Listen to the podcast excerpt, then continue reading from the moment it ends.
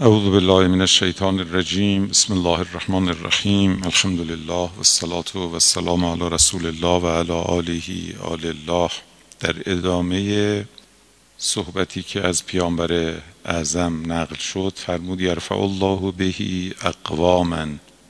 علم جمعی رو بلند مرتبه می کند و رفعت می دهد رفعت هم مادی هم غیر مادی معنوی.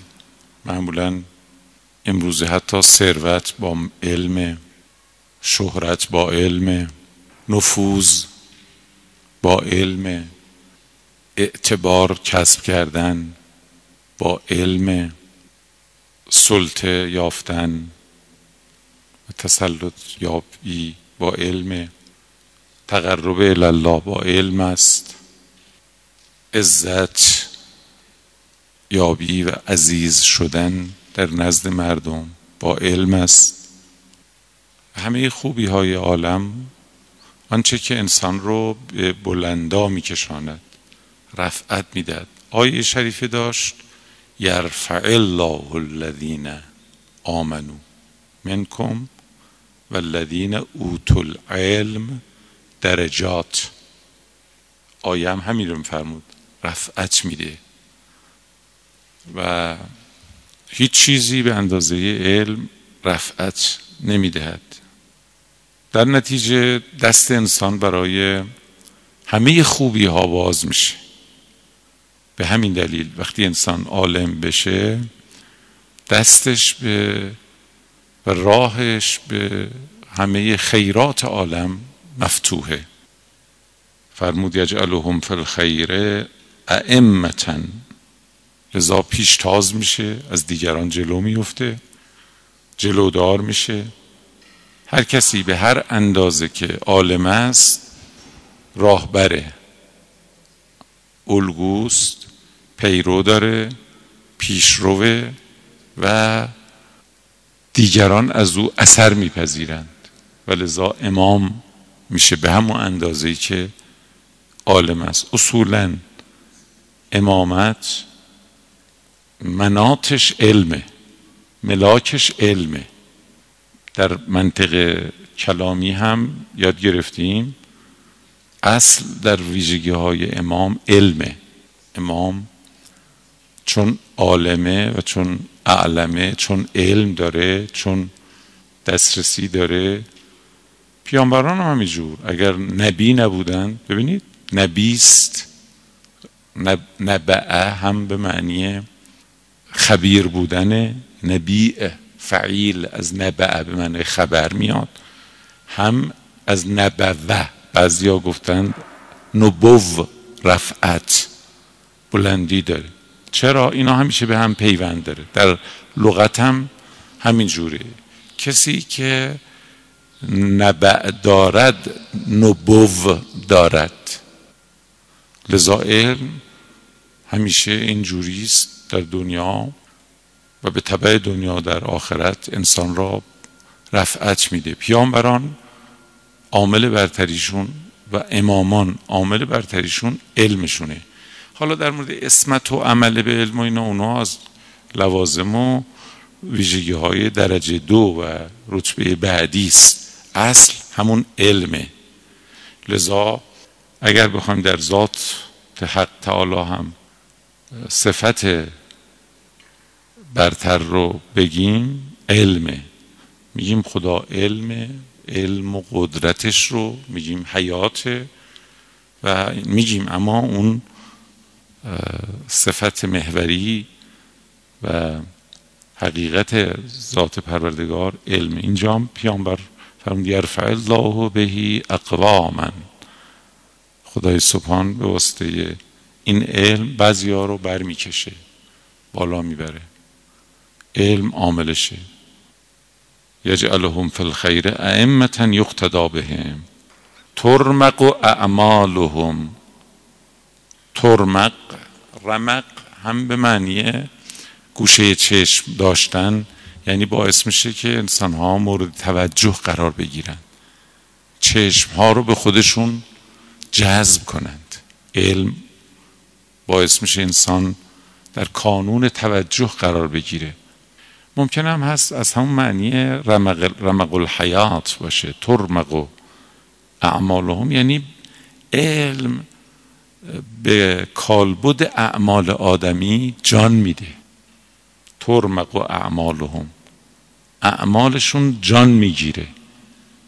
یعنی اونایی که عمل جاهلانه دارن عمل غیر مبتنی بر علم دارن اون عمل رمق ندارد جان ندارد خاصیت ندارد. اما عالم کارش خاصیت داره جان داره. همینجور هم هست. آدمایی که آگاهانه سر آگاهی عمل می‌کنن عملشون بردش دامنش تأثیرش ماندگاریش همش متفاوته. شما می‌بینید. ولی آدمایی که عالم نیستند برد کارشون تاثیر کارشون رمقی نداره. بسا هم کار می‌کنن. حتی بالاترین کارها هم وقتی انسان عالمه کارش جان داره. مثلا دیگه بالاتر از شهادت که نداریم که.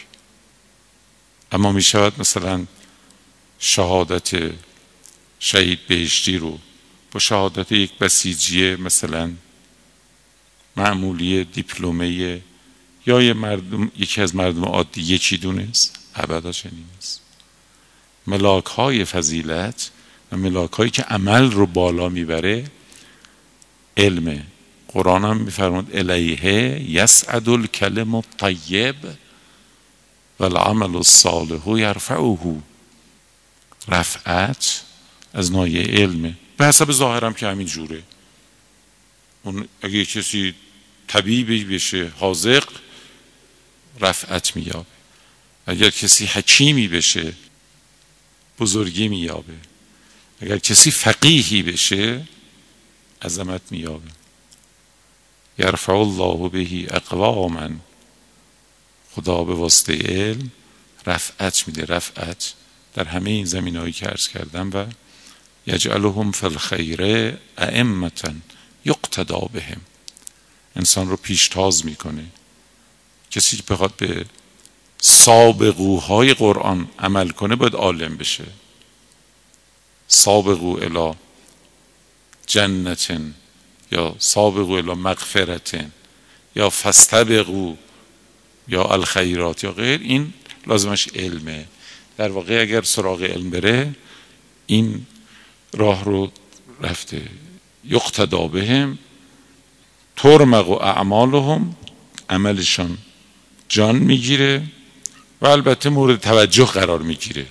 ترمق محتمل است که در ذهن شریف امام پیامبر اعظم که این جمله فرمودن به اعتبار یقتدا بهم ترمق یعنی مورد لحاظ قرار می‌گیره. گوشه چشم چشم ها به سمت عمل او میچرخد و ممکن هم هست بیانی هم که روح می‌گیره جان می‌گیره. عمل عالم عمل عالم است که به صورت عمل خودی نشون میده. این محتمل هر دو احتمال. و تقتبس و آثارهم. بله. از آثار اهل علم اقتباس میشه. سراغش میرن. حالا چه آثار کتبی؟ اولین اثر عالم همون تولیدات ذهنشه. همون ذهن او مورد بهره برداری قرار می‌گیره. خودش ملائکه‌ای که در اطرافشند از این ذهنش و انسانهایی که با او در تعاملند چون اثر این ذهنیات رو در او می‌بینند اقتباس می‌کنند. وقتی هم که وجود کتبی پیدا کرد این وجود ذهنی یعنی ذهنیات اونها مدون شد روی کاغذ آمد اونم که مثل ما همین از آثار علم دیگران داریم اقتباس می‌کنیم. و وقتی هم که به عمل نشست این علمشون در عمل عمل به کسی مثل امام رضوان الله تعالی علیه می شود و عملش اساسا مورد اقتباس برای همگانه لذا دیگه بقیه ویژگی هم و ترغب الملائکه فی خلتهم. ملائکه رغبت پیدا می‌کنن شوق پیدا می‌کنن در هم سبقت می‌گیرند و در اطراف عالم حجمه میآورند و می‌خواند هی با او نزدیک بشن به او تماس داشته باشند با او تعامل داشته باشند با او ارتباط بگیرند. ملائکه در اطراف عالمان فراوانند. ملائکه عالمان رو احاطه می‌کنند و و افتخارشون و مباهاتشون به اینه. ملائکه الان خیلی هاشون در حین معمولیت و مسئولیت خودشون نگاه می‌کنند به بقاع ارز ببینند کجا یک نشست علمی هست و در اون محافل حضور پیدا می‌کنن خودشون رو میرسونن در اون محافل در اون جلسات می نشینند و در هستند و و اگر کسی گوش شنوا داشته باشه. صدای بال اونها و آمد و شد و هیاهوی اونها رو هم در اطراف محافل علمی میشنوه. اگه توان بالاتری داشته باشه اونها رو می‌بینه. لذاست که در محافل علمی دیدید ما ذهنمون باز میشه الهاماتمون زیاد میشه. در جلسه علمی فکرمون پرواز می‌کنه. اینا رو ملائکه میان به آدم میدن. حضور ملائکه است در جلسات علمی. در باب درسمون بحث فقه الاداره داریم مقدمات آشنایی با تطورات فقه به خصوص از اون جهت که این تطورات به کار ما در فهم فقه الاداره میاد رو مرور می‌کنیم. و احادیث رو که عرض کردم یک جلسه خاصیت درسای خارجی این است که یک مطلب رو یک بار تا ابد بیشتر نمیگه در هر جلسه یک روایت کوتاه از پیامبر اعظم. بنابراین در آثار پیامبر میگردیم. یه روایتی رو یادداشت می‌کنیم و اینجا می نویسیم یه بعضی وقتا برای که سندش رو هم ببینیم گاهی کتاب رو هم میاریم از میگیم. بنابراین همیشه روشمون اینه که چون مسجد گفتم روز اول اسمش پیامبر اعظمه یک روایت از پیامبر اعظم میگیم. و فعلا روایات علم رو و بعد هم روایات عقل رو ترجیح میدیم چون دقیقا این روایات در کارمون در فقه داره به کارمون میاد استفاده میشه. روایات. چون از پیامبر اعظمه از دانشنامه ها میگیم معمولا یا شما بزنید همون آثاری که از پیامبر هست معمولا همین چیزایی که معروفه رو ما مطرح می‌کنیم. مثل تعف و و اینایی که از حرفای پیامبر رو اینا اونجا میارن. غیر معروف ها رو مطرح نمی‌کنیم. بحث پس این است که یه نگاهی به فقه و سابقه فقه پیشنه فقه تطورات فقه تحولات فقه و برای اینکه ببینیم این فقه الاداره در این بستر فقه ما کجاها خودش نشون داده. دانشگاهی ها معمولا یک مطالعه که می‌خوان انجام بدن ابتدای پیشینه ای از موضوع بررسی می‌کنن که این موضوع قبلا کجاها بوده؟ فقه هم همین جوره. ما می‌خوایم ببینیم این فقه الاداره ای رو که می‌خوایم بحث کنیم کجای فقه بوده؟ در چه منابعی از فقه؟ لذا یک مقدمه ای نیاز داشت که فقه مضاف رو بشناسیم. اصلا اصطلاحات پرکاربرد در فقه الاداره رو بشناسیم. تحولات و ادوار فقه رو بشناسیم. ویژگی های فقه شیعی رو که گفتم بشناسیم. بعد منابع اصیل فقهی که در این زمینه است رو بشناسیم. دسته بندی کنیم رو براتون میگم. دسته بندی کنیم. کتب فقهی که به ما کمک می‌کنه. یکی پس از دیگری اینا رو بشناسیم. ابزار کار رو در بیاریم. بعد اصولش قواعد کار خودمون رو هم به استناد این مبانی گزینش کنیم انتخاب بکنیم بعد وارد بحث بشیم. پس درس فعلا تو مقدمات بلکه پیش مقدمات فقه الاداره است. گاهی دوستان سوال می‌کنن که مثلا یعنی چی؟ اینا رو داریم آرام آرام بنیانگذاری می‌کنیم تو ذهن شریفتون تا برسه به اینکه آنچه را که استفاده می‌کنیم خواستگاهش بدونید. بدونید این حرف از کجا ریشه گرفت. ارز کردم خدمت شما که خب فقه یه تحولاتی داشته. ما هم نمی‌خوایم تاریخچه فقط بگیم. نه. در درون این تحولات خیلی از این چیزایی که به ذهن ما می‌رسه به ذهن فقیهان قبلی هم رسیده. به ندرت می شود در فقه به خصوص مسئله ای موضوعی فرعی وجهی استدلالی و چیزی را یافت که قبلا به ذهن فقیهان نرسیده باشه. دلیلش هم چند تا. دلیل اولش این که این راهی رو که ما می‌خوایم بریم دیگران رفتن. قاعده توی این مسیر آنچه را که ما می‌خوایم ببینیم و بهش برخورد می‌کنیم اونام باش برخورد کرده. دلیل دومش هم اصولا علم فقه از علومی است که متراکم میشه. هرچی مونده اثری ازش تدوین شده و هست. بنابراین پیشینیان واقعا پیش رو بودن در این زمینه بر ما.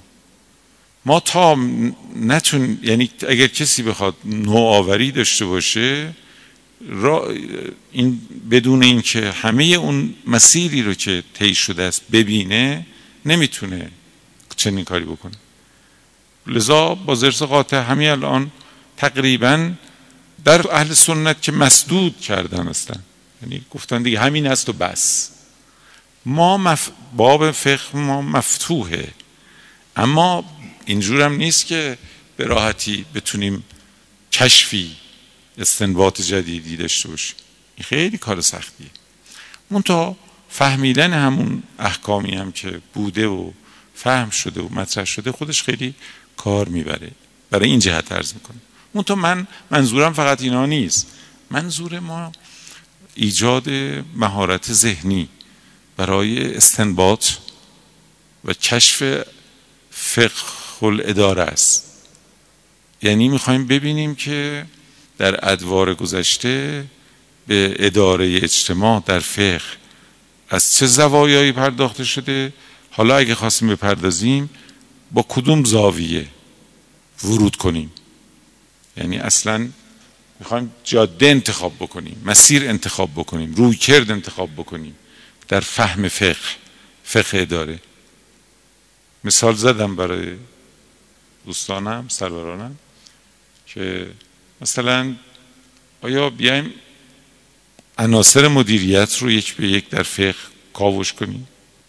یه روی کرد آیا بیایم سوالات مدیریتی رو پاسخهای فقاهتی بدیم؟ یه روی کرد آیا بیایم اصلا امروزه فقه الاداره یه معنایی جدیدی پیدا کرده که نحوه پیاده سازی فقه در جامعه؟ احکام فقه. اگر یه کسی چنین ادعا بکنه و بیایم از منظر فقه پیاده سازی فقهمون رو در جامعه بگیم یعنی فقه داره. کما قال بعض. و شش هفت نوع برداشت دیگه. کدومش رو بمین پس همه اینا مقدمه اونه. خب داشتم براتون عرض می‌کردم که ما دستبندی هایی وجود داره و اجماعی وجود نداره ولی یکی از این دستبندی ها این بود که دوران پس از معصوم رو دوران تأسیس و سپس دوران شکوفایی و پس از اون دوران استقلال فقه به این معنایی که الان موارثش هستیم معرفی می‌کنه. ارز کردم خدمت شما که در دوران تأسیس که از اوایل قرن چهار تا نیمه قرن پنجم بود. ویژگی های اون دوره رو و آثار و تولیداتی که بود و برجسته ترین فقیهانش رو معرفی کردم. دوران شکوفایی رو هم که دوران شیخ بزرگ ما شیخ توسی بود براتون خصوصیاتش رو عرض کردم که در اون دوره نقاط ضعف گرایشات عقلی نقلی برطرف شد. افراط و تفریط در عقلی محض یا نقلی محض برداشته شد و فقه شیعی یک فقه عقلی نقلی معرفی شد. علم اصول تدوین شد. عدت الاصول کتب رجالی رو شیخ توسی تدوین کرد. حجیت خبر واحد رو دفاع کرد و برگردوند و دست فقه رو باز کرد. در استفاده از اخبار آهاد کتب حدیثی مهمی رو تدوین شد در اون دوره و شیوه استنباط با شرح استدلالی و تطبیق شیوه استنباط ها بین فقه شیعی و غیر شیعی مخالفین. مسئله تعارض احادیث رو با تدوین کتاب استبصار حل کرد و تفریع اصول از اون دوره جان گرفت. و در واقع از فضای فقه حاکم انتقال به فقه ناب شیعی پژوهش های قرآنی هم در اون دوره در فقه ورود پیدا کرد و مؤثر واقع شد. چون خود شیخ توسی صاحب تفسیر التبیان خیلی زبردست و مسلط بود به مبانی تفسیری و لذا اینها از ویژگی های اون دوره بود. دوره بعد از اون دوره رو بهش رو می‌ذارن دوره استقلال. در دوره استقلال که از نیمه قرن هفتم یعنی از زمان حضور محقق هلیست تا نیمه دوم قرن دهم. این دوره رو بهش دوره استقلال فقه. چرا؟ برای اینکه در این دوره مبانی و اصول و اساس فقه ما اولا دچار تحول اساسی شد و تقریبا دیگه تمام ارتباطات خودش رو و تأثیر پذیری های خودش رو از فقه غیر اهل بیت گسست. چون فقه دیگران دچار یک مسائلی بود که راه اصلیشون متفاوت شده بود با راه فقاهتی صحیح. فقه شیعه در این دوره کاملا متمایز شد متحول شد. دیگه تقلید رو به طور کلی در این دوره از فقه عامه کنار گذاشت و همه اون چی که در فقه عامه اثر گذاشته بود در فقه شیعه کنار رفت. اتفاقی که افتاد پیشرفت مهمی در این مبانی بود. دو تا اتفاق. اولا مباحث اصولی ما کاملا شفاف شد. لذا در این دوره توجه جدی بود بین به مباحث اصولی و تو اصول ما استقلال پیدا کردیم از اصول فقه عامه اهل سنت. شاهدش هم این که شما تعلیفات اصولی مرحوم محقق هلی و شاگردان محقق هلی رو وقتی ببینید با تعلیف قبلی خودمون وقتی مقایسه می‌کنید مثل تعلیفات سید مرتضا تعلیفات شیخ توسی نشون میده که این تعلیفات اصلا زمین تا آسمون فرق می‌کنه.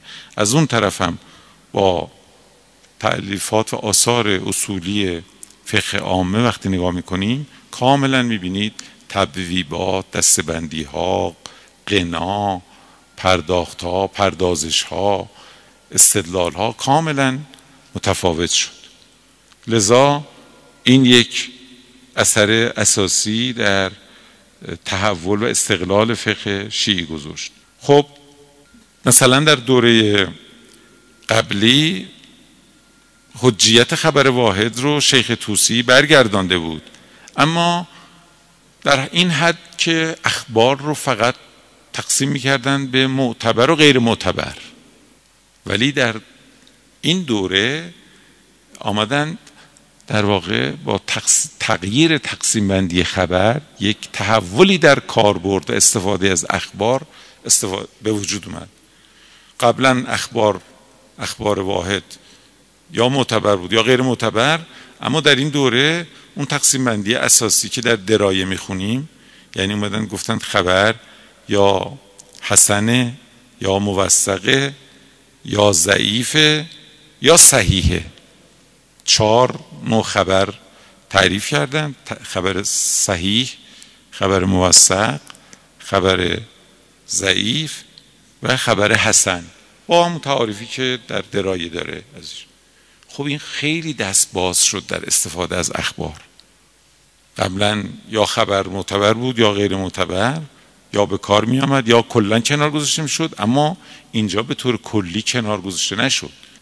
یعنی اگر صحیح بود کاملا به کار می آمد اما اگر موثق بود به این راحتی فقیه نمی‌تونست بگه حالا ولو اینکه نمی‌خونه بذاریمش کنار ازش بگذریم.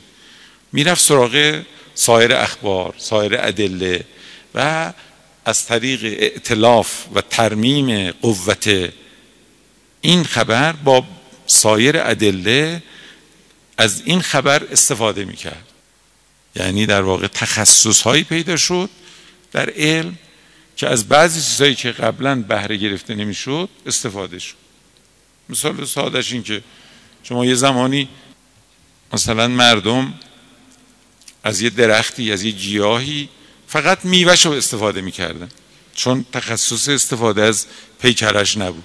بعد تخصص که اومد از بدنش از ساقش از ریشش از همه چیزش استفاده های دیگری می‌کنن چون تخصص هایی پیدا شد. در دانش فقه هم همین اتفاق افتاد. ما قبلا اخبار بود و اخبار. اگر معتبر نبود می‌رفت کنار. ولی وقتی که تقسیم ها مضاعف شد استفاده از اخبار اینجوری نیست که کلا بذارنش کنار. حتی اخبار زعاف حتی اخبار زعاف یعنی قدرتی پیدا شد فهمی پیدا شد و توانمندی و مهارت هایی که بفهمند. مثلا این وجوه مختلفی رو در همین خبر ضعیف. مثلا اگر فهم می‌کردند و چه تغییر رو درش درک می‌کردند نقطه مقابلش استفاده می‌کرد. مثلا اگر نقصی در انتقال خبر فهمیده می‌شد با یه قوت دیگری مثلا در یه علم دیگری مثلا در رجال اون ضعفش رو برطرف می‌کردن. معلوم می‌شد که مثلا این راوی اسمش مشترکه بین مثلا حسن ابن فلان و حسن ابن فلان. این استفاده میشه این اتفاق خیلی مبارکی بود. یعنی یک مهارت و توانمندی ایجاد شد.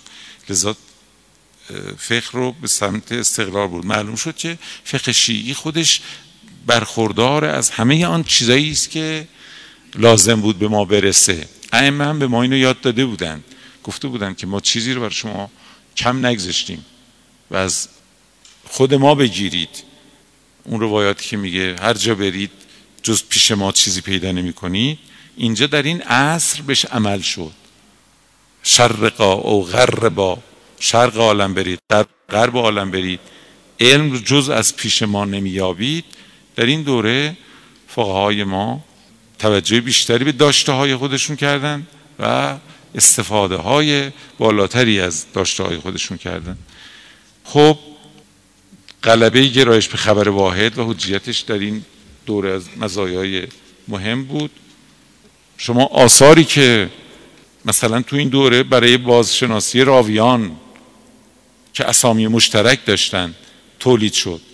شما آثار رجالی علامه هلی رو می‌بینید؟ مثلا میگید ایضاح الاشتباه میاد تو این اثر توضیح میده که این جایی که اسما با هم شبیه و مشتبهه اینا رو با هم دیگه ما چند تا مثلا چون خیلی داریم توی روایات در سندها افراد مشتبه بودن. الان دیدید پای درسه خارج. گاهی میگه نه این حسن ابن دراج اون حسن فلان نیست. این دوتا یکیشون کجا بوده یکیشون کجا بوده یک وفات کی کی بوده تولد کی کجا بوده. او از فلان امام نقل می‌کنه. اینی که از فلانی نقل می‌کنه این نمی‌تونه همونی باشید که از فلانی نقل می‌کنه. چون که او در اون شهر بوده این در این شهر بوده. و خیلی دیدید از هم دیگه تفکیک می‌کنن. در این دوره در واقع خوب اینا روشن شد.